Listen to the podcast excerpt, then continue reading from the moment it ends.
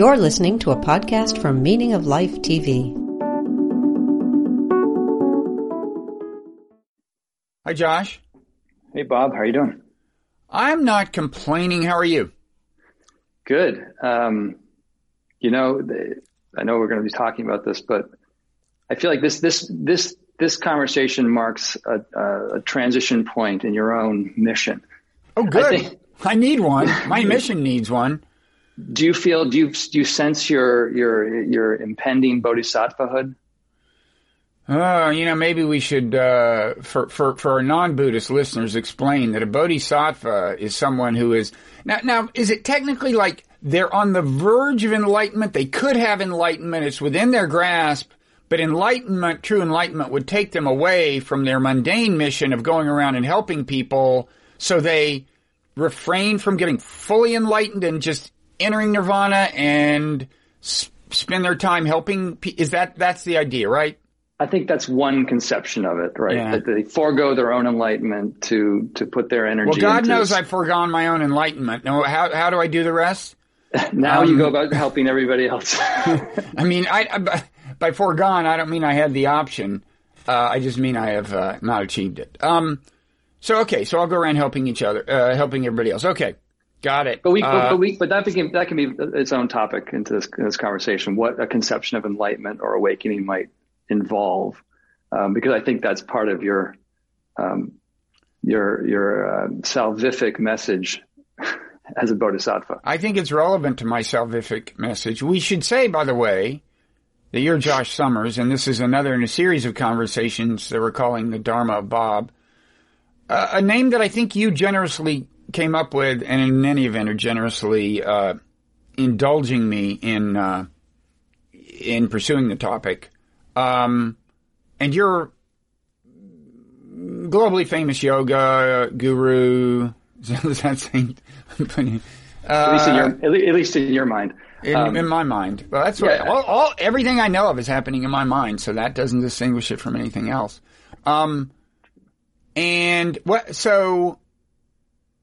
Could you say a little more about uh, the evidence that I'm on the verge of bodhisattvahood? I'd love to be there. On the well, verge of the verge of enlightenment, I guess that would be.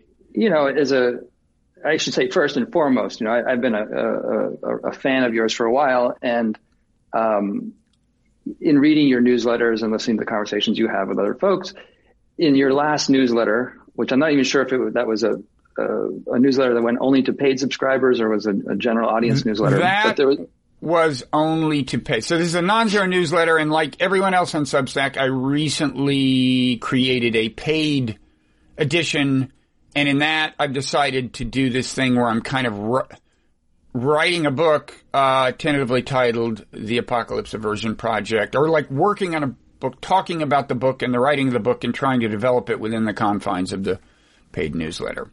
Sorry for that advertisement, but, but we're done. No, it's good. It's good context. So I we, we've been getting sort of updates about the potential book project. And in the last uh, newsletter to that point, um, you know, I think you made the, the strongest case I've heard you make yet about the need for a kind of psychological evolution or a transformation of consciousness in humanity if the apocalypse is to be averted.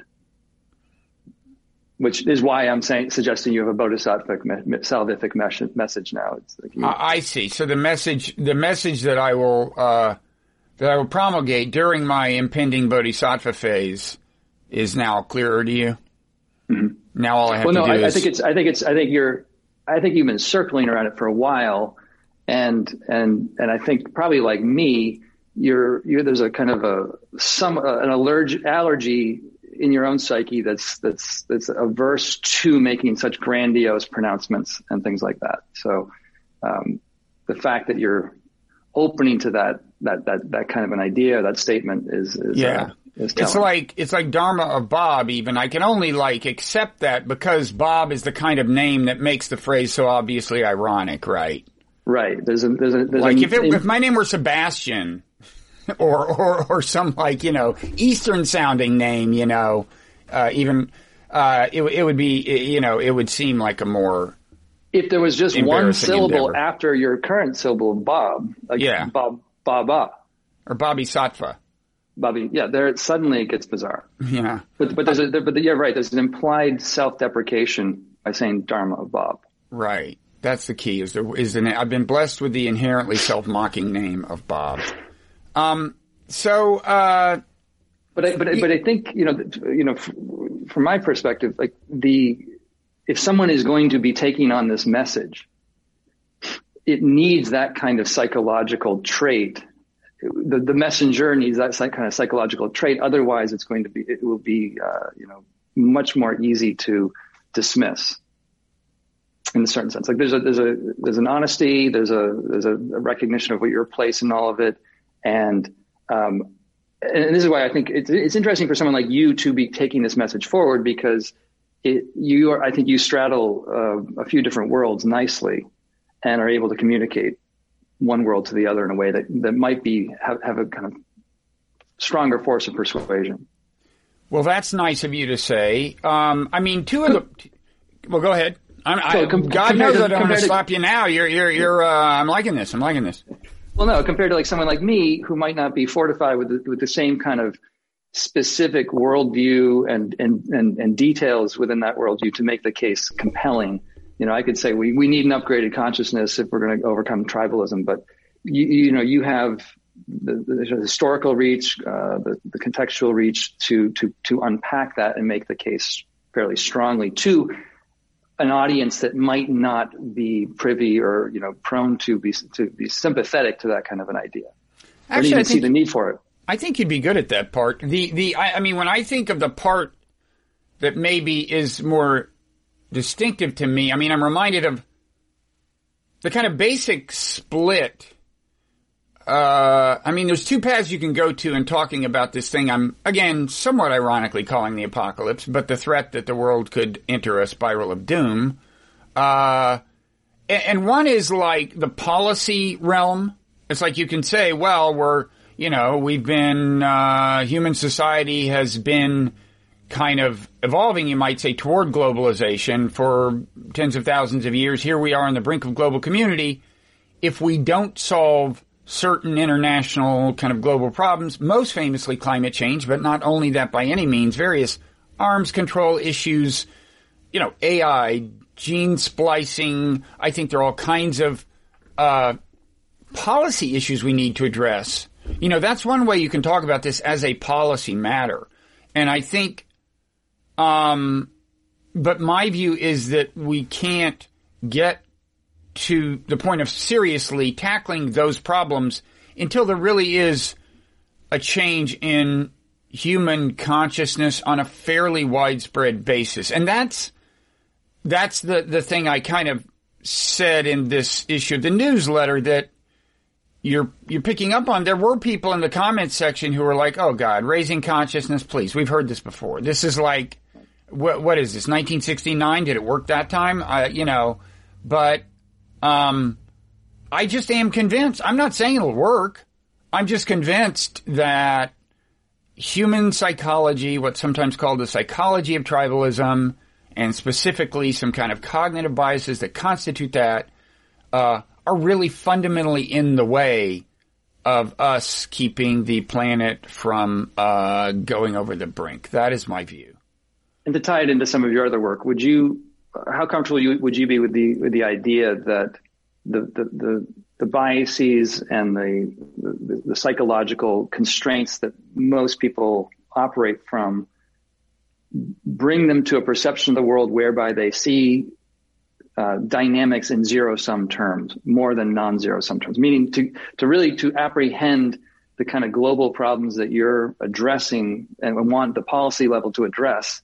Um, it requires a perception of the dynamic in non-zero sum terms versus zero sum outcomes. Yeah. I mean, I think there are zero sum dynamics. And uh, uh, by the way, I, I don't know if I mentioned it, but kind of all the global, pro- all these problems I mentioned that need solving, you know, arms race in space, bioweapons, uh, arms race, um, climate change, other environmental problems. Those are all non-zero sum problems where, you know, nations could cooperate and achieve a win-win outcome or fail to cooperate, achieve a lose-lose outcome.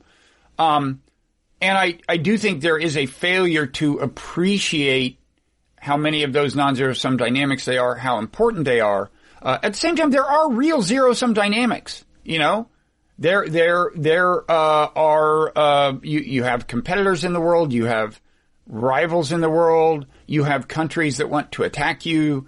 That, all of that can happen. And I, and I'm not recommending being blind to that, but I, I, I guess what worries me is, is that I think human psychology was designed by evolution to deal with zero-sum dynamics and non-zero-sum dynamics in ways that are subtler than we appreciate. And I can get into some of that. But what worries me is that too often the kind of zero-sum part of our psychology is activated in a way that keeps us from pursuing the non-zero-sum path. And, and it's in the interest of people to activate it, especially politicians, but also people on Twitter. These, these like, you know, social media potentates who build up huge followings by activating the tribalistic, uh, part of our brain. And, and so, yeah, I, I, I would say I think part of the problem is we don't see the non-zero-sum dynamics. And then there's the, the subtler problem of how the activation of kind of the, the part of our brain designed to deal with competition and rivalry prevents us from seeing it and, and acting on it. If that makes sense. Yeah, no, I think that makes sense. Um, I think maybe one of the things to explore here is what do you see the uh, kind of the, a working model for how one's constant consciousness or psychological perspective would evolve? Like how, how does that, what are the, what are kind of some of the variables or conditions that support that and And what does it what does it look like? And and one thing I just want to sort of throw out there is is there there is this field of, of psychology in psychology known as transpersonal psychology that uh, recognizes. Both was I'm okay, you're okay. The big book there. That's a good question. Um, not, not having read it, I'm not sure. I mean, the person my entr- entree into that was uh, the the the the, uh, the contentious thinker Ken Wilber, who um, oh maybe this is different than. Um... But there's other people, uh, Francis Vaughn. I mean, even one of my therapists that I worked with for years was part of the transpersonal psychology movement, which is just recognizing that above and beyond sort of pre-egoic levels of consciousness that we, we occupy as a child, and then the sort of the egoic level of consciousness that we grow into as an adolescent and adult, there exist levels of, of being, levels of identification, levels of, of consciousness beyond the sort of the egoic level that are W- within the, the, the, the growth potential of all being, of all humans. Mm-hmm. And, and, and tr- typically it's the, it's the contemplative mystical traditions that, that speak about those higher reaches of, of human development. Um, but more and more, you know, I'm seeing contemporary teachers today speaking about just, is just the, the, the normal potential of growth that we all have, and it's not something that's that's uh, you know ab- above everybody's means, and it's just a question of whether we're willing to yeah. to, to to support that growth or to, to take to take care of that growth. Yeah, I mean, first of all, it turns out I'm okay, you're okay. Huge bestseller long, long ago. That was transactional psychology, not that different thing. I just I just learned uh, from Googling the. Um, Yeah, uh, I, I would say, I mean, first of all, as for Ken Wilber, people have always said I should read him. I never really fact, have because. Fact, I said yeah, that to you the first time I met you. Which was two thousand three. Yeah. And, and do you want a, a replay of your reaction? I can, I can predict, I, I, I think I can guess, but go ahead. Uh, uh, it was just at the end of the retreat and you dropped an F-bomb. I didn't, no, I didn't, did I?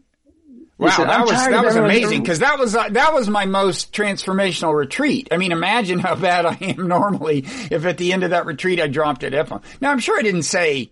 Well, what did I say? Go ahead. You said something like you're you're like the fifth person that meant to tell me I should read this fucking guy. Oh, okay. Well, that's not so bad. not too not too bad, but it was funny. But the reason um, the reason I never do is because he has this whole specialized vocabulary, and whenever and this whole system built up, and whenever I.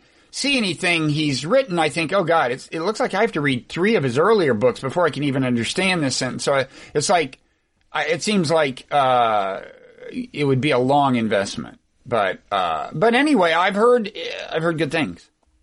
Yeah, he's. I mean, he's controversial. He has. He he he um, has kind of an an anti-talent for for for picking gurus uh, that he endorses. So he's he's he's been. Yeah, some of them kind of, uh, fell into controversy, as I recall. Exactly, and yeah. I, and so, but um, but the way he speaks about, you know, and, and he's he's more of a synthesizer of lots of different uh, fields of knowledge, but. Um, there's a spectrum of consciousness in his model. And, and so the, the, the three big ones are, there's the development of the, the, the baby consciousness or pre-egoic consciousness, then sort of conventional level egoic consciousness, and then post-conventional or transpersonal consciousness. Those are the big three with lots of gradations in the, in between. Um, but in, to, to come back to something you were saying, you know, it's not just about policy Um, implementation to to fix global issues. It's it's that's that's sort of a an external um, analysis of the problem, but the internal, the subjective side of it all is is the level of the individual's consciousness within that system or those systems, and that will condition how someone both perceives the dynamic they're in and then responds to that dynamic. Yeah, and I think this points to what I consider to be the good news about all this is that.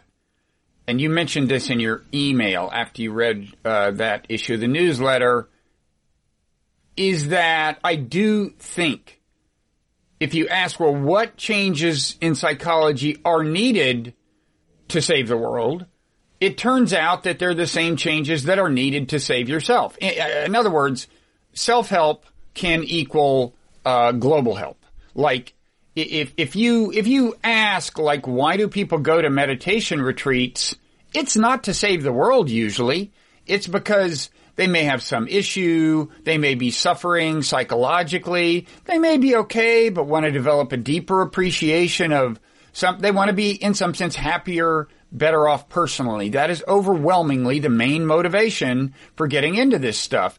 And yet, uh, when you come out of like a, say a very successful, if I'm allowed to use the word about meditation retreats, meditation retreat, um, you know, you're in a state of mind where it's like, wow, I guess if everybody were like this, it would be a much better world because you're feeling you're, you're less harshly judgmental of people. I, I maintain you're less in the throes of the kinds of cognitive biases. And I think the two big ones are confirmation bias, which everyone's heard of, attribution error, which a lot of people haven't. Maybe we'll have time. You know, we've talked about some of this before. Maybe we will today. But um I think, you know, the pursuit of self-help through this particular path turns you into a better uh, global citizen. Now, uh what what people ask, if they accept that much, is, well, okay, but A, is it really a... I mean, first of all, what if just some of us are good global citizens and the rest aren't? Don't they crush us? There's that question.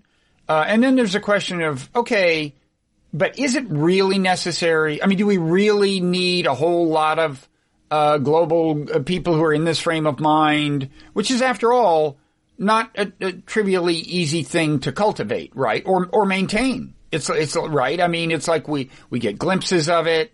We're a nicer person for a while, then we're not so nice. I mean, it, it's it, this, this, you know, uh, let me put it another way. The enlightenment we alluded to before is like, uh, you get a sense on a meditation retreat for what that would be like, but I don't personally get there. And, and in any event, you know, three months after the retreat, I'm definitely not there. Uh, this is all a digression by way of saying I don't claim to have maintained any any super laudable state of mind. But, but, but just to finish the thought, um, people do ask, do we really need to, like, work with such kind of discipline on making at least modest progress toward transcending the psychology of tribalism, transcending these cognitive biases? Is that really necessary to keep the world from entering a spiral of doom? I'm increasingly convinced that the answer is yes. I'm sorry. I do think it is. Again, the good news is that this, this helping the world can align with helping yourself. That's good news. Bad news is it's not a, a, a trivially easy path.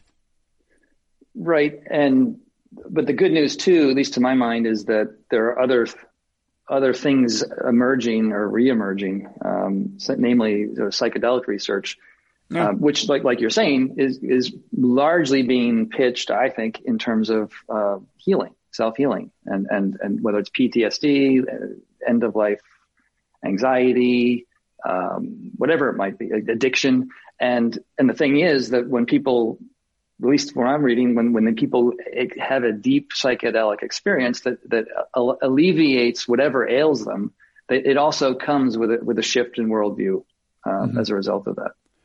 It often does. I'm always reluctant to, you know, uh, kind of casually embrace psychedelics because, you know, they're, they're, they're kind of explosive in the, you know, I mean, people can have very bad experiences on psychedelic drugs. At the same time, um, when people are very careful and in good hands, uh, that's much less likely to happen, and people can have very deeply good experiences on them that have enduringly good effects.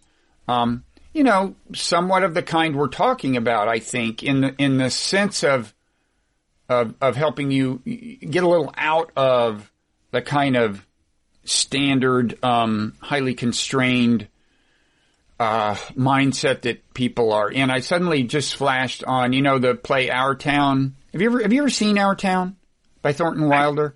I, I think I may, it may have been there's something this, in, a, in an early this, high school curriculum. Yeah. I on. only, I only remember, there's a part of it that's very Buddhist. I don't remember the exact details, but there's, uh, you know, it's about, there's something in there about, uh, somebody dying and going to heaven and then looking back at, I think at an earlier part of their life or something, but the, the, the, the, one of the flashes of insight is, wow, people are so self-absorbed. I mean, look, this was my house and we were living our lives and we weren't even paying attention to each other because we were so wrapped up, and there's uh, in, in ourselves, you know, I didn't even, I forget whether it was I didn't notice the beauty of my parents doing this or they didn't or whatever, but it's like, there's this line like, people are in little boxes.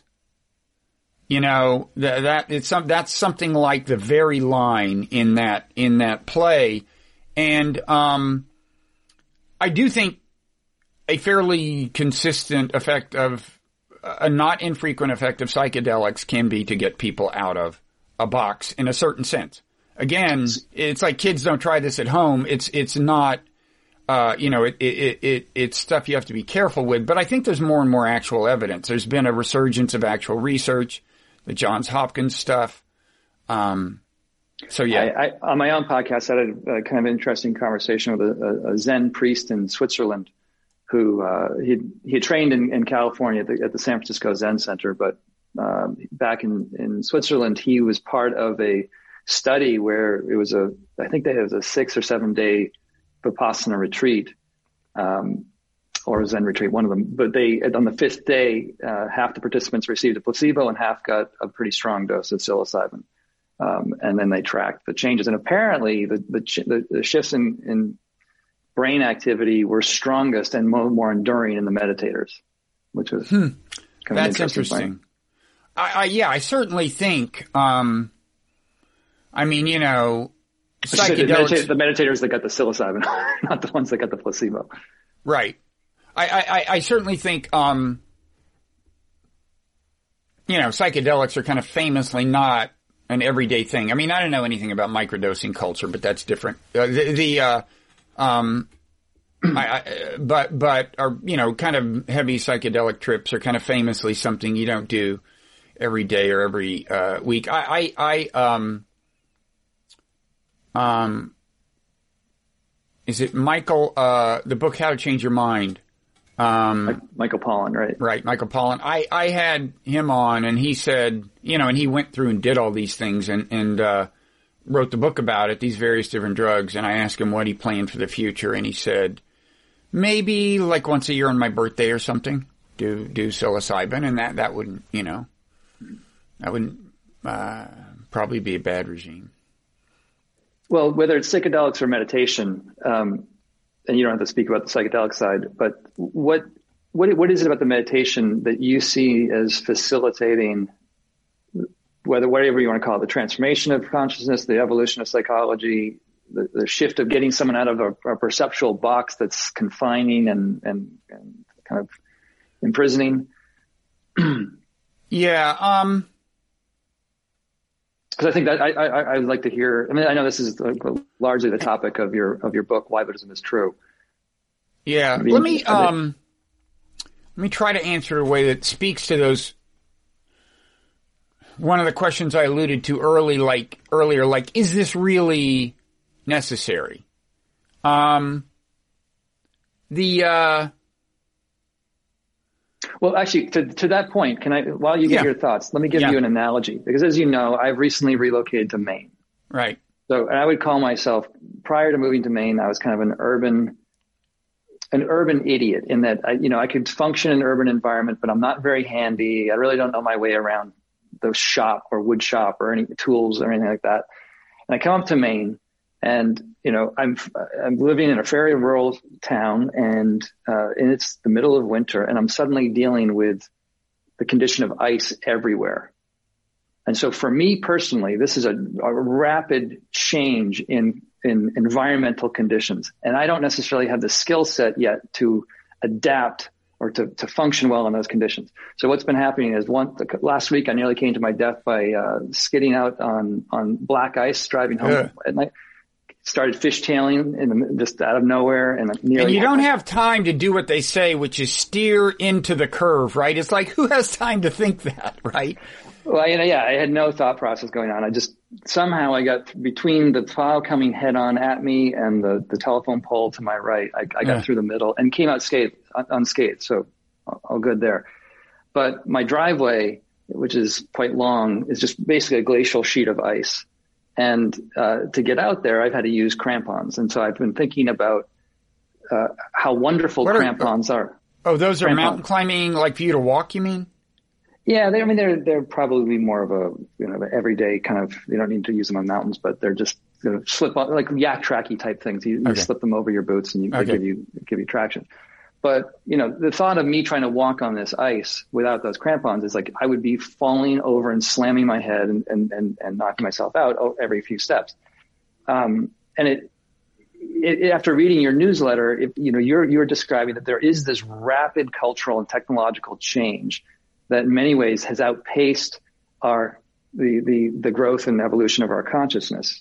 I may be putting words in your mouth there, but that's my sense of it is. And what we need are kind of cognitive crampons so that we can we can walk up, upon this new terrain or, or engage with this this these developing conditions in a way that um, you know we we don't find ourselves uh, not passed out or knocked out on the on the ice. Right. Yeah, no, I think, um, like social media, that's a technological change that we have so far not adapted to very successfully, I would say. And rather than, um, I mean, it is, you know, a lot of good things have happened on social media, but also, as is now kind of well known, um, social media has in some ways activated the psychology of tribalism, exacerbated it. Uh, you know, it has to do with the, the, the algorithm that favors sharing, you know, and, and, and how that winds up appealing to the worst of us sometimes. And it, it leads to people who activate the worst in us having the most Twitter followers and so on. Um, yeah, and, and something, look, something to that point though, uh, one thing that I remember speaking to Jenny O'Dell about, who wrote How to Do Nothing, uh, was that another feature of so, the social media landscape is that it collapses context. And, and part of our ability to, to, to interpret and make sense of what we're, what the information we're receiving is, is context dependent. And without that context, it's just so much easier for the very things you were just describing, the cognitive biases to come in and, and shape the interpretation. Yeah. I mean, in a number of senses, it's like context in the sense of like, yeah, you you don't understand. You'll see a tweet and like you may not understand that it's sarcastic because you don't have the context of understanding the person. You may not understand what they were replying to when they said it, and and what kind of assumed knowledge, you know, what what knowledge they're assuming. Yeah, no, it, that's a big problem. And and you know, some of these problems may be solved uh, or at least addressed uh, with some success via policy, right? Um, or, or changes that maybe the software gods at Twitter and Facebook, uh, the algorithm gods make for their own reasons. That may happen, but I think it's, it's clear that this is a good example, because if you are, I think, more mindful on social media, you will be happier. You will certainly have more equanimity. And by mindful, I mean just in, in, uh, uh, pretty straightforward sense of like aware of the feelings that are driving your own behavior on social media. So like if you're, if you see something and go, yeah, I'm going to share that. Like if you pause and reflect on what it is that's making you want to share it and ask yourself whether really you have enough knowledge to be confident that sharing it is a good thing, that's an, that's an instance of mindfulness. And, and I'm maintaining that if you're more mindful on social media, you will be on balance, happier, have more peace of mind, more equanimity, and it will be good for the world. You will do less damage to the world. So that's, um, that's I'm, I'm thinking, the kind, yeah. If you, as you're talking about being more mindful on social media, it reminds me of the, the studies that Judd Brewer, who you know, yeah, the guy, uh, I know Judd. Um, the psychiatrist doing a lot of research on, on meditation now at Brown University, is, uh, center there. But um, in his studies on cigarette addiction or nicotine addiction, he would, if I got it right, he would just tell people, he wouldn't encourage them to try to stop smoking, exercising willpower to, to, to negate the habit, but just encourage them to, the study encouraged them to be mindful as possible, as present as possible to the experience when they, whenever they would light up. Well, whenever they would want a cigarette. It's like, but, but, ha- but it was also that it was, it was the specific, you know, putting the cigarette to your lip, feeling huh. the tactile, and then and then tasting, you know, really being present to the taste. And in most people, when I talked to him, he said most people found it so un, un, unsavory that, that their their their enjoyment of the experience dramatically diminished. And I would say the same thing about social media. If you really pay attention, it's not you, you know you can do the things you're describing, yeah. But I think you would just become in, uh, profoundly impressed by how unpleasant the whole ecosystem there is.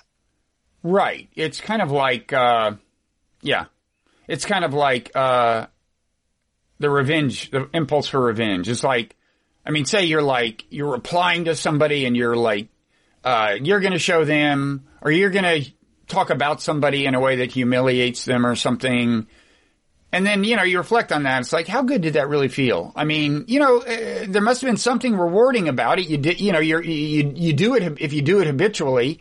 But, uh, I, I think there is that kind of reflection too on the, on the, on the quote gratifying part itself. But then separately, there's what I said, which is reflect on the initial impulse. So like with cigarette smoking, if you feel the urge to, um, light up, and you do succeed in, in pausing and reflecting on that mindfully, you may see that that actually disempowers it. If you observe it, uh, with enough kind of objectivity, non-attachment, whatever you want to say, you will see its power waning. And that, and, and, and that's the place you can get to on social media where, um, you know, you're just, or even with, uh, a related thing, which is, you know, I, I have basically A D D. I just have trouble paying attention. And one thing I do a lot is like, I'm working, if I'm writing something, it may be an, just an email, it may be a piece of writing, I get to a hard part where it's like unpleasant to keep going because I don't know. And I'll suddenly feel these temptation, this like, why don't you fire up Twitter feeling? And when I'm really being, uh, mindful, I, I am aware of that moment and I can really just close my eyes and reflect on the feeling itself, and it loses its power. And that's not easy, but it's the kind of, uh, it's the kind of power mindfulness can give you. And again, I really think it makes the whole world a better place. Um, if you have that degree of, uh, I guess you could say self-control. That sounds more old-fashioned and Western than, uh, it might be normal in this context. But, um, now, now I could, you know, anyway, go ahead. We, we could, we could talk more about wh- why exactly, I mean, there are non-social media contexts where you would like people to be more mindful as well that, that more obviously pertain to matters of like war and peace. Um, but, uh, and I'm not saying mindfulness is the only path to becoming the kind of person who is, uh, doing more that's good for the world and more that's good for themselves. I'm not, I'm not saying that. It's just mm-hmm. the path I'm most conversant in. And I think, I think is very well suited to the problem. So one of the phrases that I, I, I, I think is interesting from, from Ken Wilber is that in this path of growth or, or development, um, he often uses the phrase transcend and include, that as there's an emergent new dimension of being, it, it doesn't transcend and sort of negate the, the, the prior states or prior levels. It, it transcends and includes it, kind of like Russian dolls, ever expanding. And, um, and I think that's, it's important to, at least I've, I've noticed this experientially, that, you know, that you can have the, the kind of a broader, less contracted, less identified sense of self, sense of consciousness, but it, it doesn't negate the patterns of the sort of the previous level of being or previous egoic sense that you had. It, those, so, so for the example of, you know, being more focused and, and, and keeping your concentration on your writing, you know, you, you weren't able to stay focused by transcending having distractions.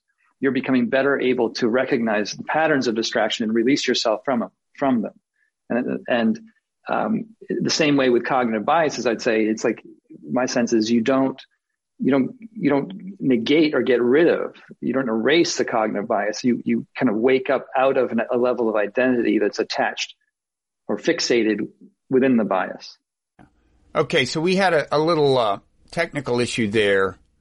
As I recall, you were asking me about, uh, this Ken Wilber idea that I'm not that familiar with, that as you, I mean, he has this whole, I guess, elaborately worked out path of progress, right? There are these stages and there are these levels you attain and stuff, which has an analog in, in, in Buddhist tradition as well, in certain Buddhist traditions, but, uh, he's got his own version of that, I think.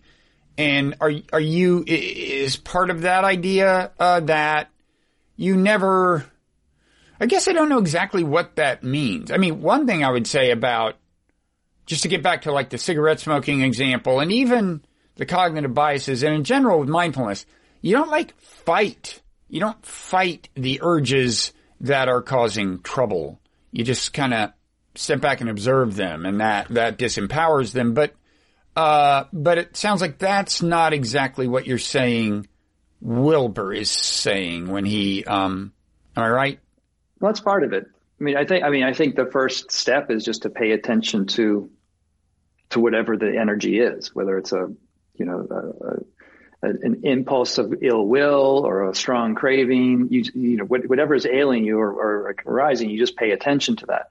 I think the, the process that that facilitates is that, um, you know, in a phenomenological sense, whatever you're observing, whatever object you're observing, you, you're, you're taking it as an object, no longer as the subject that's aware of the object. So the things you normally are subjectively identified with, like say thoughts and feelings, they, be, they start becoming very, in one sense, objects within your awareness. Mm-hmm. Right. And that, and that, that sort of unblends your, your, the, the location of your center, or the center of your own identity. That, that unblends it from being kind of attached or, or uh, contracted around the experience or the sensation or the thought or the feeling, and and and shifts it into the, the, the more pure subjectivity that's aware. Yeah, um, and I think that's, to me, in my model at least, the, the way I conceptualize it, that's the the the the, the fundamental Uh, way that meditation does facilitate this kind of growth. And, and, it, and it's, it's a slow process, but you, you kind of hinted at this. It's like, you can, you can have peak experiences of higher levels of development. And you could even make in our case, which I think Wilber does and many of the wisdom traditions do, is that the ground of one's being is ever present. The, the ground of your awareness um, is always present. It's just that it gets, you could say maybe it gets more easily recognized at higher stages of sort of psychological development. Um, but, but that said, whatever stage you're at, you still have access to the lower levels.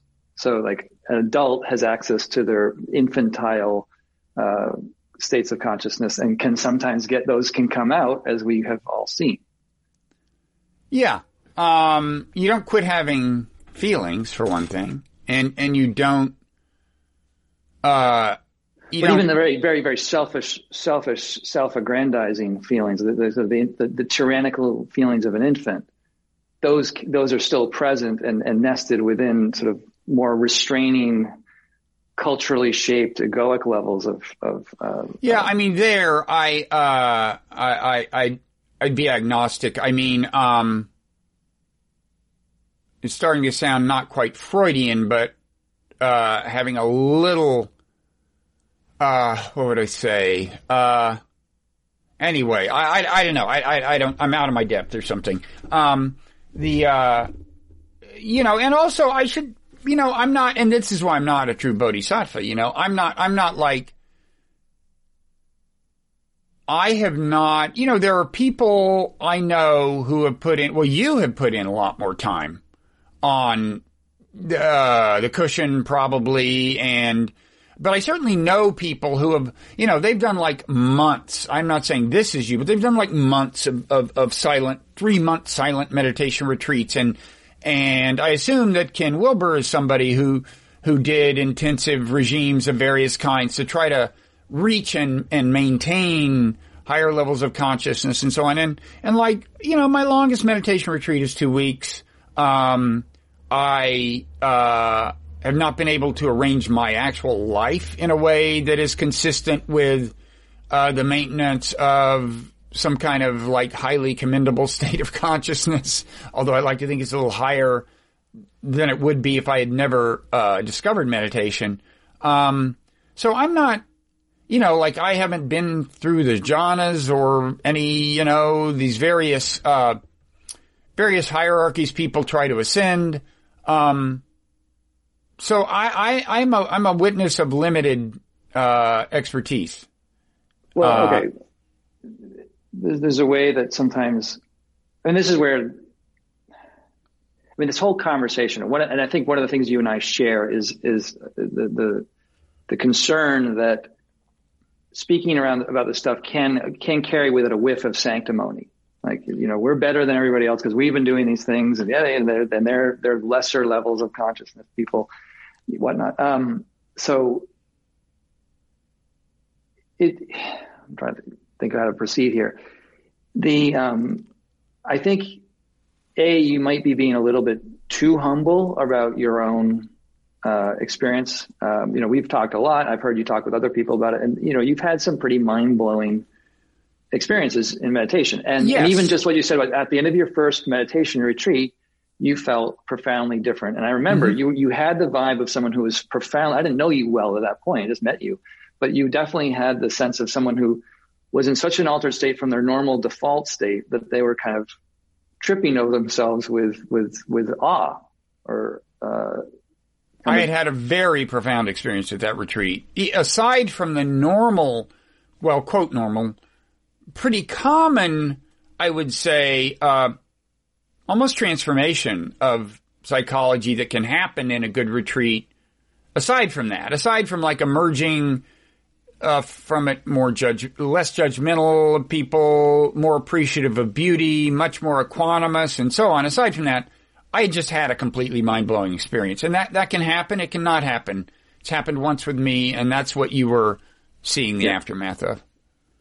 Right. And I think, to speak generally about the retreat experience, as you know, the first few days are more or less hell, hellish, right? There's, it's, it's, Your people are, when they go on retreat, they encounter what are in Buddhism are referred to as the hindrances, difficult mind states of desire, aversion, restlessness, sleepiness, and doubt that are kind of the main headers for all the afflictive, difficult emotional states that, that are made apparent because when you are not moving around so much, when you're not distracting yourselves with endless distractions, um, those, those energies just reflect more clearly in the simplicity of the container. Like the container of the, of the retreat is so simple.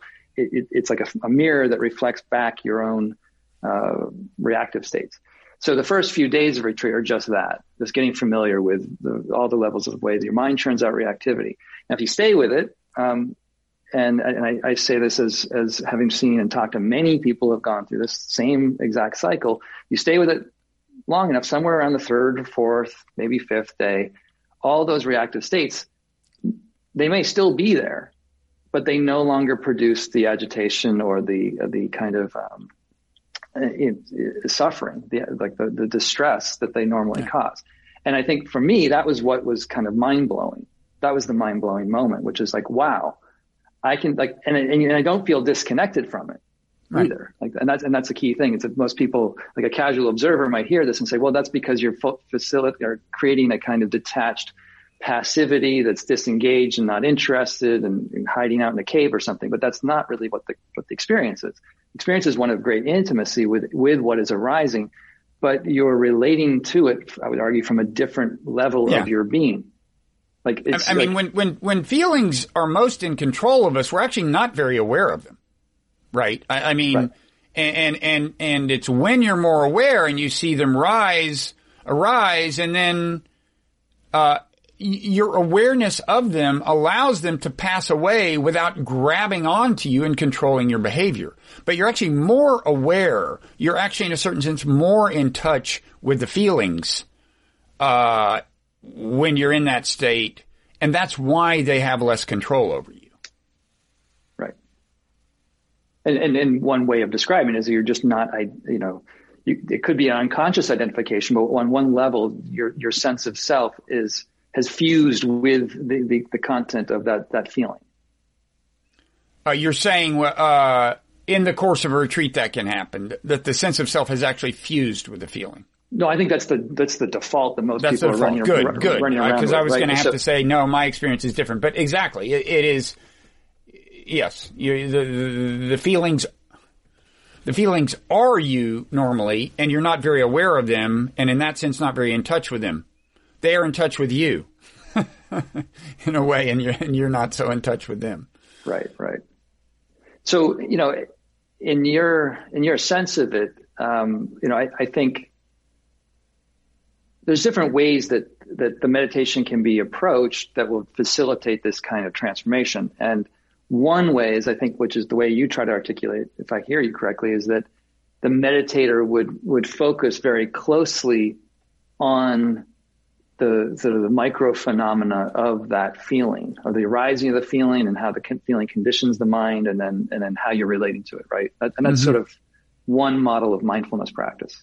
Mm-hmm. Does that sound accurate? Yeah, right. And so there's that, and then there's also uh, there's I, I think what I'm interested in, uh, sort of watching develop developmentally or, or culturally in the meditative world in the West, is that more and more I have seen teachers really shifting into less emphasis on the specifics of content, so the specifics of what's actually happening, and, and shifting the emphasis in the meditation to the context within which things are known. And that, and that too can, sh- will facilitate a kind of shift in relationship, which doesn't necessarily need as much fine-grained focus. So, so what would an example of that be? Like, uh, I'll give you an example. Like I was at a, at a, at a, at a retreat, and some guy was falling asleep. He was snoring. And it was like, you know, my first reaction is highly aversive, right? Like it's like, like first I, I felt, I, I saw me, I felt myself wanting to open my eyes to identify the guy. Like, who is this asshole, so I can bring him to justice or something. Yeah. And, uh, and, and so I was aware of that. I was aware the aversive feeling, I was aware of the urge to identify him. I mean, normally you would just do this, right? Normally you would just go, who is this fucking asshole? And look at him. But because I was on retreat, I saw the feelings arise and, and didn't really engage them. Okay. That's being aware of the feelings. What would being, what, what would mindfulness of the context be in that case? Um, you know, you could, you, you sort of, you observe what's arising or what's what's experienced prior to the arising of the snore, and what's what's there post the arising or the, the, the cessation of the snore. So when like before it arises and before it ceases, or after it ceases, there's there's the, the negative space of the context that that allows it to be known. This is pretty deep.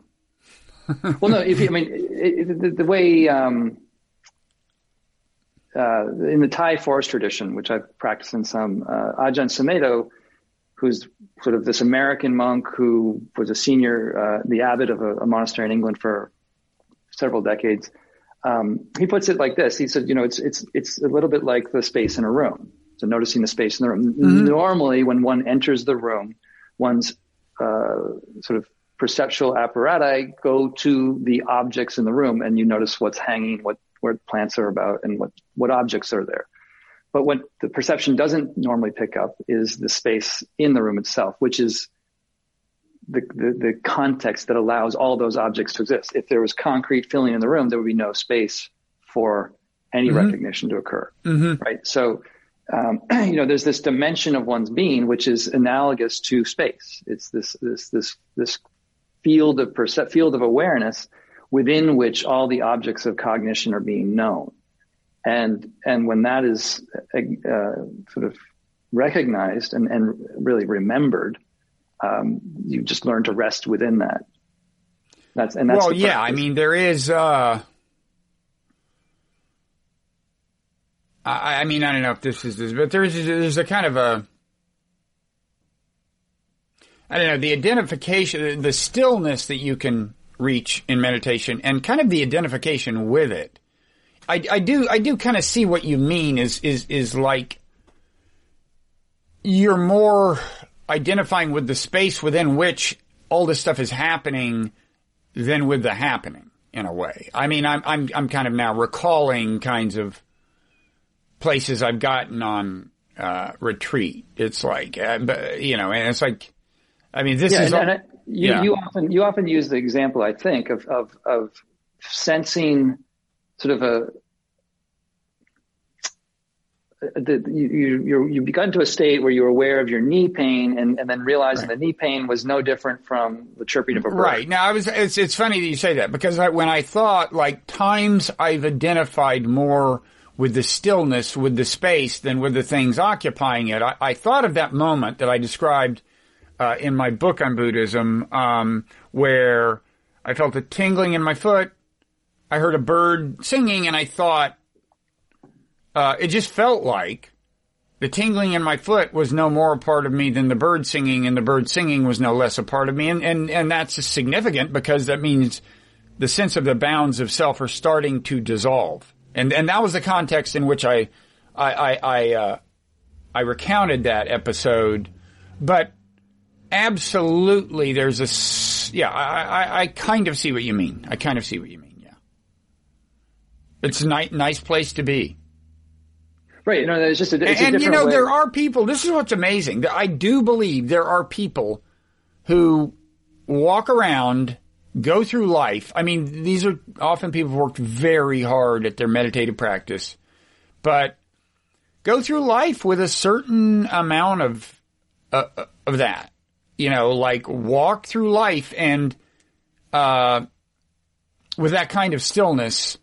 And yet, they're totally they're totally in touch with what's going on, right? Um, you know, I'm going to say say something that will, if it, if I haven't said things that sound too woo already, I'll say something that sounds woo now.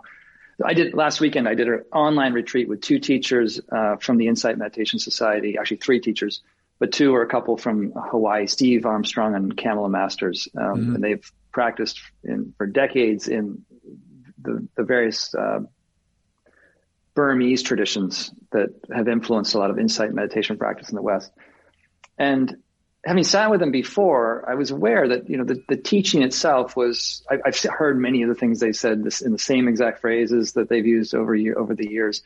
But what impressed me on this retreat, even online, was that just being with them as they sat, as the, we meditated together online, I remembered sitting with them and just feeling that there was something in there, there was a gravitas in their presence, just watching them meditate, that you could, I can't put my finger on what it was, but you could tell they were not being fooled by the, by the impressions of their mind.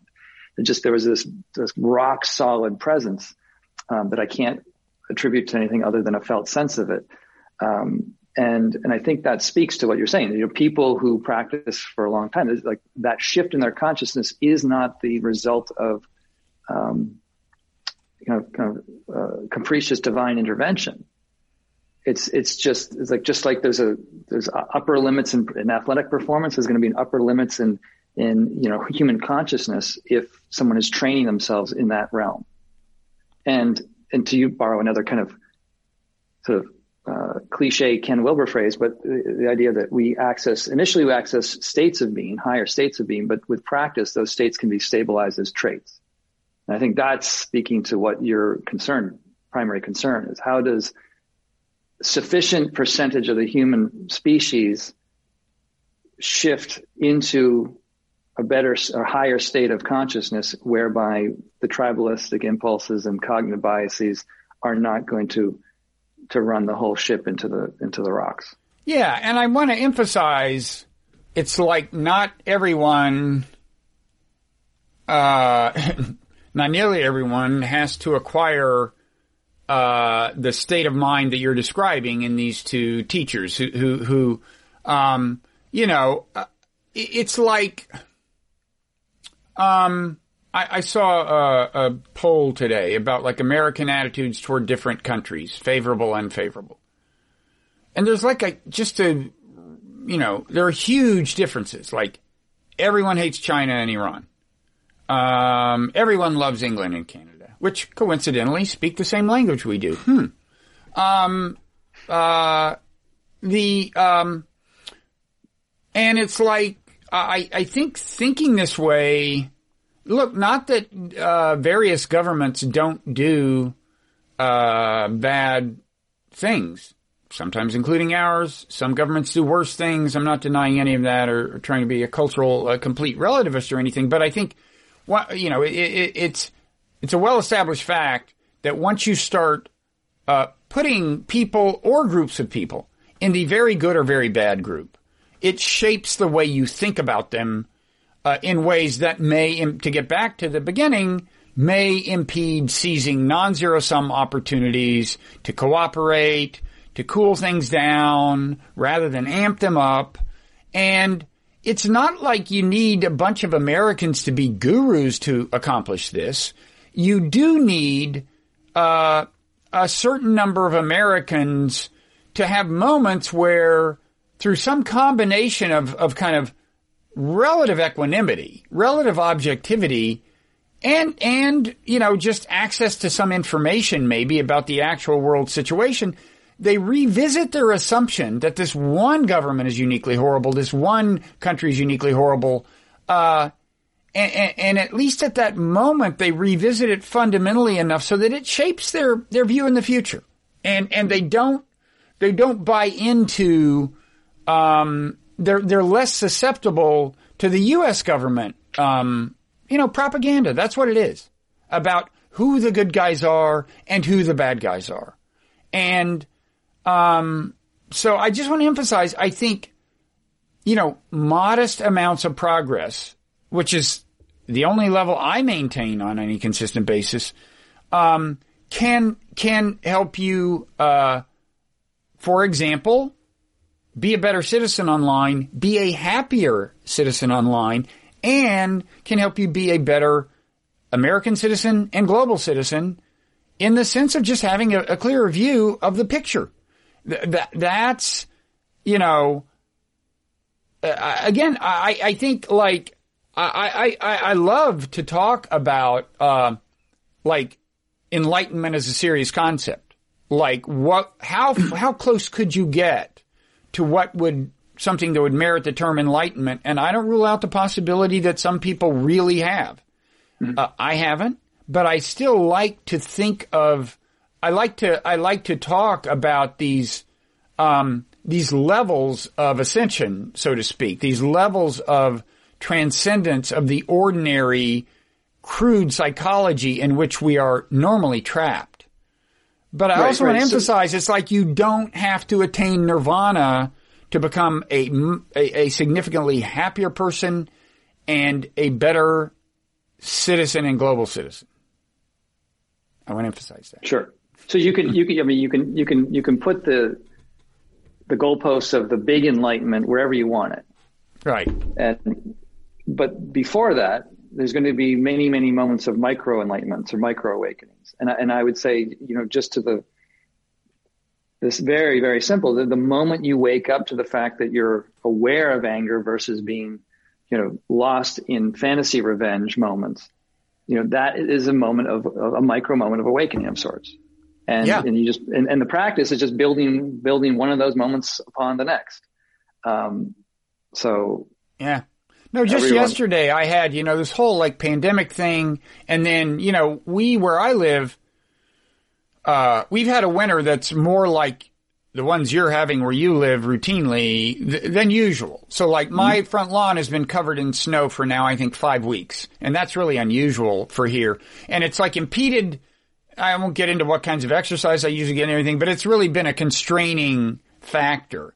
And like yesterday, I just realized like, my mind is in a bad, you know, it's like, uh, it's like, man, I'm just reacting to everyone negatively. It's just like, this is out of control. And, um, th- those little, that's a little triumph.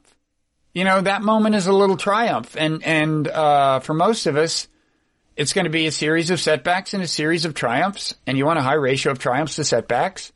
And, but that can make a big difference, just, just changing the ratio. Mm-hmm. Something we don't may not have time to get into now, but maybe we can flag it for the future, is that, you know, connected to that shift from being identified with content to being more identified with the context or the awareness within which content is being known, you know, that can, that can also sound like, you know, you're, a form of detachment. You're stepping back and just resting as the witness and not really engaged with what you're aware of. But Uh, my sense of this, and you know, this is born out of at least the stuff I read, is is that with the with the dawning or the process of waking up to more and more of what you are and what your relationship to the world you're in is, you also start to see more clearly the unflattering, disp- uh, displaced, repressed features of your own being that you haven't really taken into consideration or allowed to, it hasn't, it hasn't been able to be seen before or recognized.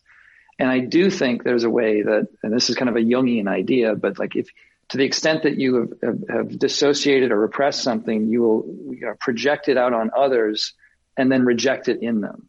And I think there's, like with the tribalism we're seeing now, there's a lot of that going on where people are kind of not owning sort of the darker sides within their own psyche or the, the, the collective psyche and then projecting it on the other and kind of going to war with that. Yeah. I mean, projection is a whole, uh, it's an interesting question. I mean, there is the correlation, I think, that, uh, not recognizing the dark side in yourself, uh, makes you more likely to see a, a dark side, an alleged dark side of, of people. There is that correlation.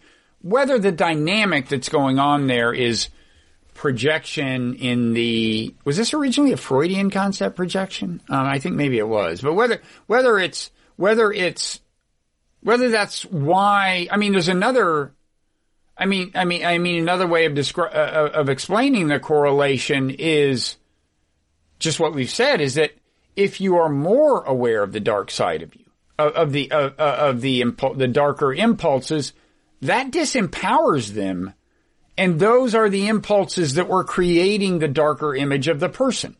So it's it's in that scenario not so much that the the the, the unexamined darkness projects. It's just that like the definition of the darkness in you is to have unflattering images of certain kinds of people, not everyone. Not everyone, but, but to do that. And then if you examine that part of you and disempower of it, it, you won't have that so much anymore. You won't have such warped images of other people, if that makes sense.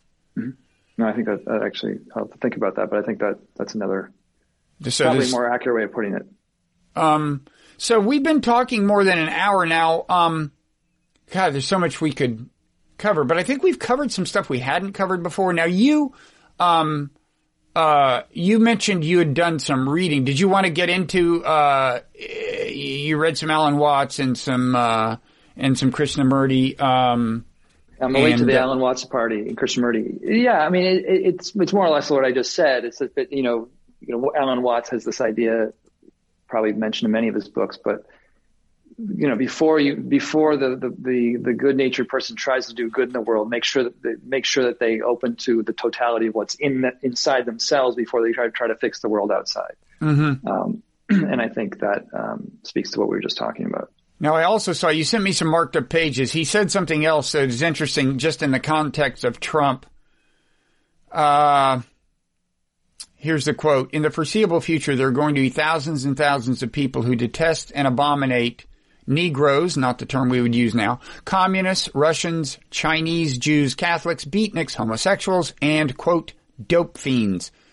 Uh, these hatreds are not going to be healed, but only inflamed by insulting those who feel them and the abusive labels with which we plaster them. Squares, fascists, rightists, know-nothings may well become the proud badges and symbols around which they will rally and Uh, consolidate themselves, nor will it do to confront the opposition in public with, uh, huh, this is interesting. I'm not sure I buy this, but nor will it do to confront the opposition in public with polite and nonviolent sit-ins and demonstrations while boosting our collective ego by insulting them in private." Well, okay, I, I see the point. He's against in, the insulting them in private. I mean, I, I have, I've been saying for several years, like, calling Trump supporters racist is not going to increase the amount of actual racism among Trump supporters, and it may, and it may, it may increase it. So I was kind of, I was kind of happy to see that. Yeah, yeah. The um, the uh, that I, I mean, I have to say, I've appreciated your writing on this. I mean, this is I, I catch myself getting into some pretty righteous states in response, reaction to the news. And, you know, not to give your newsletter too strong of a plug, but it, there is a sobering uh, sort of fact that, that your perspective and, and, and, and commitment to that perspective has. Because I mean, and, and I, and I, I, I do give you a lot of credit for that. It's, it's not, um, there aren't enough, enough people, I think, trying to argue your position or the, that, that particular view from more of a centrist Uh, angle. Yeah, I mean, you mentioned context. Uh, part of it is, I mean, I am, one of my hobby horses is cognitive empathy, which doesn't mean feeling their pain. It just means view, A, understanding how they see the world and perhaps going from there into the inquiry of why they see the world that, the way they do. But even getting to that, that first question, like, how might this person be seen? How right, might the world right. look through their eyes? Like that. That, it sounds so simple. That's very hard. It's very and, hard. And there are there is a cognitive bias that makes it hard. I mean, that's the aforementioned attribution error. We we we talked about that before. Um, we, we don't have time to get deeply into it now, but I mean, quickly, it is the uh, it's a tendency we ha- it plays out differently in enemies and allies, but with with enemies, with rivals, enemies. Uh, what we tend to do, do is when they do something bad, we say, yeah, that is, they did that because that's the kind of person they are. It's, you know, there's this essence of badness in them. That's them being true to their nature when they're bad. When they do something good, we say, wow, they were just showing off. They were just, what, it was something circumstantial, situational that accounts for their good behavior, but something dispositional, something about the nature of them that accounts for their, their, Uh, bad behavior. And, you know, so if you define Trump supporters as the enemy, and then you're in that mode of looking at them, and they say something bigoted, you, you just go, yeah, that's what they are. They're bigots. We're done. That's the end of the inquiry. That's their essential nature. That's the end of the explanation. They've got this bigotry thing in them. Rather than asking, well, I mean, how did they get that way? It must be a way, unless you don't have like a scientific frame of mind. There must be some series of causal forces. Could be genes. Maybe they have a bigot gene. Could be early environment. Uh, maybe they had some run-in with people of some ethnic group.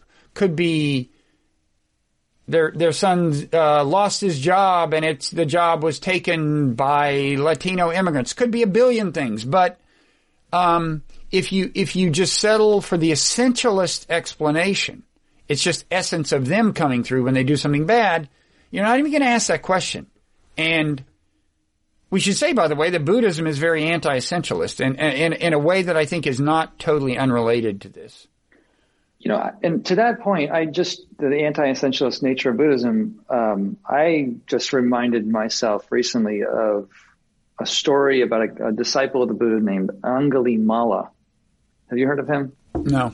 You haven't come across him? I probably came across it at one point. So but the, the, I just started reading about this a couple weeks ago, um, but the the basic story is that for a variety of reasons, um, this person, Angulimala, is so named because he, he's a serial killer. And he, he he basically kills people, and as a souvenir of his killing, takes their, their, their right little finger and stitches it into a mala bead, a, a garland that he wears around his neck. So he has a, a garland of all his victims' little right little fingers on his neck. Hmm. Um, and, and he is a disciple of the Buddha, as you're saying. Not yet. Not yet. Not yet. Not yet. He, um, okay, good. He hadn't got there yet. Um, but he, he was, the Buddha, he was meant to somehow, this is the part that I, it's too complicated to explain, but he was meant to kill a thousand people. And, uh, he was at nine hundred ninety-nine, and he was living in some forest near, near, I think, Savatthi, uh, important Buddhist town. And the Buddha was walking through the forest. Angulimala saw him, saw, you know, his thousandth finger uh, there in, in robes, and and proceeded to chase after the Buddha to kill him. And in this story, he's not able, even though Angulimala is very physical, physically capable, he's not able to catch up to the Buddha, who's walking slowly and serenely. And he's getting frustrated by the fact that he can't catch the Buddha, until finally he says, he demands that the Buddha stop. He yells at him, "Stop!" Um, and the Buddha turns around in kind of a, a Zen-like way and says, "I've already stopped. It's you that needs to stop." And at that point, there's sort of this, this transformation in, in Angulimala's consciousness, and he becomes a disciple of the Buddha and attains full enlightenment. And he's he's he's he's used to, re- to remind people of this inessential nature of, of one's being, it's like, that it can develop. It's not fixed one way or another. Mm-hmm. Um, so even with that really heinous karma, salvation is still possible. So, so, Bob, I think we need to put... So there's hope for me? You, is that what you're saying? There's still hope for me? There's more hope for both of us than either one of us realize. Because I, I have not yet killed nine hundred ninety-nine people.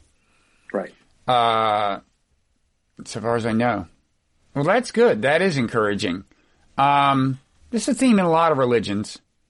Uh, you know, there's no sense. There's no such thing as somebody who's too far gone. Um, uh... So but, but you're right. But right. I mean, I, and I've been feeling this for the last several years. And this, again, why I appreciate your writing is that, um, it's very easy, not just to, to just summarize someone as a bigot, but then from there, the, it's, it's a, it's a gesture of dehumanization. And that's, that's the really, the, the corrosive piece of it all, is that we no longer see the humanity in the other. And, and it's an impediment to actual understanding. It's, it's, right. it's, it's just, it's unenlightened in that sense. Uh, to say, well, they did that because that's the kind of person they are. Well, obviously at the point they did it, they were in some sense that kind of person, but there must be, you know, there must, must be an explanation. Um, anyway, uh, so this has been great. And, Go ahead. Yeah, yeah, we're getting on. Um, I was just going to say that we should, oh, well, I was thinking about you and your, your book project, and, um, and specifically thinking about the audience that you have in mind, like is, is, and I always hate when people ask me, like, who's your target audience for, for any particular project? But, um, do you have a sense of that? Like if you were trying to reach people, a specific niche of, of audience, uh, reader, what would that, who would that look like? That's a good question. I mean, this, this experiment I'm doing, I kind of stumbled into it, first of all. So, I've been doing this newsletter for a while. It's the Nonzero newsletter. Uh, it, there was no charge. Subscription was free. And, and it's still the case that mo- you can subscribe for free. You get less stuff, but, uh, and there's still a lot of subscribers who, who, who, who get the, the less stuff. But, but I did just a few weeks ago try this thing of charging for subscription for, for practical reasons. Um, and, uh, And, and it was, it was a couple weeks after starting that I just thought I had entertained the idea of using the newsletter as a place to develop the book, but I kind of felt like, okay, so I've got, you know, this is a, a, a much smaller number of people than the overall subscription to the newsletter, but they presumably uh, are w- would be more forgiving than average of me, right? I mean, less less judgmental, less harshly judgmental. So it's it's it's an it's an audience in which I feel, it's a community in which I feel comfortable, um, you know, just trying stuff out with, without feeling worrying too much about embarrassment or seeming too grandiose or just throwing something out half baked and so on. So I'm I'm doing that, and uh, it's so so. Anyway, the the connection to your question is like, you know, is there a danger of doing that? I mean, I mean, are they too indulgent? Are they, uh, you know, because I'm I'm soliciting feedback from them. I'm I'm reading the comments they make when I write something about the book in the newsletter, and uh, I mean, the good news is there's a real diversity of reactions. You know, uh, so that to s- some extent puts to rest my concern that it's too homogeneous an audience, I guess, or, or, you know, there are people who, like I said, somebody's like, oh, what, you're going to raise consciousness? Um, and there are people who are like, you know, um, climate change, climate change, climate change. Um, whereas I think the problem is larger than that. You know, I mean, I mean, I think the set of policies. So I'm getting, uh, a diversity of feedback. The, uh, I guess the answer to your question is I don't really know. I, I mean, I do, but but I, I feel, I, I guess I, I the conviction I'm increasingly uh, in the throes of is that there is going to have to be grassroots progress in the way we view these things. We can't keep letting our politicians buy with, uh, you know, amassing power by deceiving us. And I don't even think they're all trying to do that. It just works that way. Mm-hmm. That, like, if they demonize a country, it's good for them politically. It just works that way. And if that's not going to work, um, we're going to, there's going to need to be somewhat broad-based change in, in, in psychology, in, in the way we process the news, and in our capacity to do it, uh, in a state of, uh, of equanimity and with some objectivity. So now if you look at all the people who are going to need to be reached, I'm not the person to reach them all, you know? It's like, you, you, maybe I'll reach some people who reach some people, you know? It's like, you, you just, uh, you speak the language you're comfortable with. I guess, I guess my, my answer is, I'm not going to spend a huge amount of time asking myself that question, because I'm just naturally Not, not good at communicating with, with, with certain constituencies probably. And I, I probably shouldn't spend a lot of time trying. And I'm going to just, um, speak in a way that I feel is comfortable, and, and hope that, uh, even though I'm not going to reach nearly everybody or nearly every kind of person, uh, I'll be one of many people contributing to the cause. Yeah. Planting seeds, as you said in your newsletter. Yeah. Right? Yeah. I think that. Yeah, I mean, I, uh, I mean, the reason I asked is that I feel like there's a, I mean, you're obviously highly endowed with intelligence, and and and and I think you probably have a very intelligent audience, and they are, you know, college educated, and I mean, I I started listening to you because it felt like a continuation of, of college seminars that I was in, mm-hmm. and I really appreciated that, and, and how you how you facilitate things. Um, so it, it, it's, it's sort of like the level of consciousness where people, ha- you know, have, it's not that they're anti-scientific, but they, they, they kind of see the, the limitations of a, a kind of scientific rational worldview or way of, of, of a, or a particular level of seeing things that, that is bankrupt at this point. It's not able well, to apprehend. Yes and no. Life. I mean, I personally think, I mean, my book on Buddhism was an attempt to, you know, it was kind of a, largely scientific argument that, like, mindfulness meditation and, and, uh, I mean, it wasn't a conventionally scientific argument. It wasn't like, oh, studies show kind of argument, but it was, uh, in a certain sense grounded in a scientific worldview, and trying to argue that, uh, it, it, it's, it's a, mindfulness is a move toward rationalism, toward enlightenment in that sense. And, uh, You know, I'm not, as yeah, you know, that, I'm not a su- super wooish advocate of Buddhist philosophy, but um, so I think that's what that's what I'm getting at, is that there's an audience that will, would not be uh, in, interested or sympathetic to a, a wooish articulation of this stuff, which is what most, you know, myself included here, most Buddhist slash yogic folks sound like when they try yeah. to speak to it. They don't necessarily have the cognitive, philosophical, scientific discipline to to to to parse the topic in a way that appeals to a non-woo audience. Yeah. I mean, on the academic thing, there there are people who say I'm too academic, and I think maybe that's uh, it's right, and that I, that I should like preach more, and uh, and maybe they're right, but we'll but this is the evolution of Bob um, the Bodhisattva.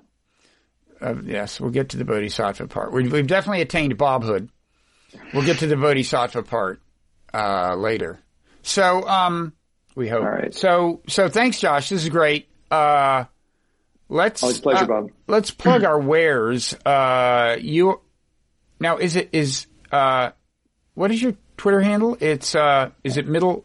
Middle way, Josh. Middle I don't do much. Way I, middle, I, I've taken a hiatus from Twitter. Not that You're I was not ever on very Twitter much. Okay. Not, yeah. I sort of just, the, what, every, Everyday share, Sublime podcast.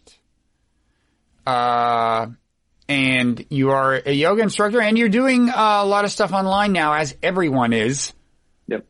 Uh, in pandemic times, but you probably will, will continue to do that afterwards, right? Yeah, I think this online shift is part of the new normal in my world. Yeah. Okay. Which is nice. I, yeah. In some uh, ways, nice. Less travel, but yeah. Everyone should listening should should sign up and become a paid member of the Nonzero thing be, newsletter because. One thing that you held before was, I remember when you, I think you started launching the newsletter, you were saying that your hope would be that it would allow people to know that they would have a digest of world events or, or, or current events, which would allow them to step back from kind of a, an addictive consumption of online sources. And um, even though, and that was when the, the schedule of the newsletter was once a week. Um, I didn't find that sufficient enough. Like I couldn't go from Saturday evening to Saturday evening without dipping into other news. But with a, with a greater uh, publishing frequency on your end, um, I I'm definitely finding it easier to to pull back from. Well, and they're and they're a little uh, they're a little shorter than some of the newsletters were because people can only di- digest so much in a day. I mean, I hope that my uh, focus on this book writing thing in the newsletter won't push out too much discussion of current events. We do one regular thing you can count on is on Fridays we're putting out a summary of kind of foreign policy stuff, and we try to include uh examples of ways in which the American processing of foreign policy stuff is being warped by what's called the blob, which is the the term that uh for the kind of the the part of the foreign policy establishment that has held sway for lo these many years. Um, So there's, there, there is that. Uh, I'm trying, I'm trying to get like three out a week. There, there's something or other in the middle of the week. Uh, that, that'll vary. Um, and then something book related on, on Monday. So far I'm sticking with that, but thanks for the plug. There is, you and can then, also subscribe and not pay, and, and something will show up every once in a while in your right, inbox. Right. Not sure what it'll be. Something. Well, as a consumer of one, I would say the, the shorter formatting is, is helpful. It's, yeah, it's, yeah. I, I had like, been going kind of overboard. Uh, more frequent and shorter is better. Yeah. Just All like right. practice. Just like it's better to practice shorter amounts, but more frequently than one occasional. What is your, what is your practice these days? Oh, we're going to go there? No, we don't have to. It's a short, you know, it doesn't take long to say. Yeah, take, t- you know, um, I'll tell you what I'm doing. I'm in between thirty minutes and an hour a day sitting, and I very grateful to be able to take a long walk in nature most days too. Mm-hmm. Walks are nice. Yeah. And you, where are you at? I'm between thirty and forty in the morning. Maybe next time we can talk about why I think sixty minutes is easier than thirty. We should. We should. We'll, we'll, we'll come back to that. Uh, good luck convincing me of that. No, I can see the point. I can totally see. In fact, it's, it's, a, it's it's it's not dissimilar to why a long like a week long retreat is easier than a weekend retreat. That's way better. A week yeah. long is way better than a weekend. Yep. So maybe you can convince me. No, I can I can see the logic, but yep. we should talk about it anyway we'll come down back. the road. All right. So there will be another another Dharma Bob conversation. Thank you for initiating these and well, and Dharma, I think we maybe talk about it with people back at the at the at the home office about whether we want to call it Dharma Bob bodhisattva. We'll get back to you when we've uh, and puns are terrible. I apologize for that one. When we've run that by the focus group, you'll be the first sure. to to see the results. Okay. Right. Well, well, thank you. Good luck with the ice. You too. Take care. Okay.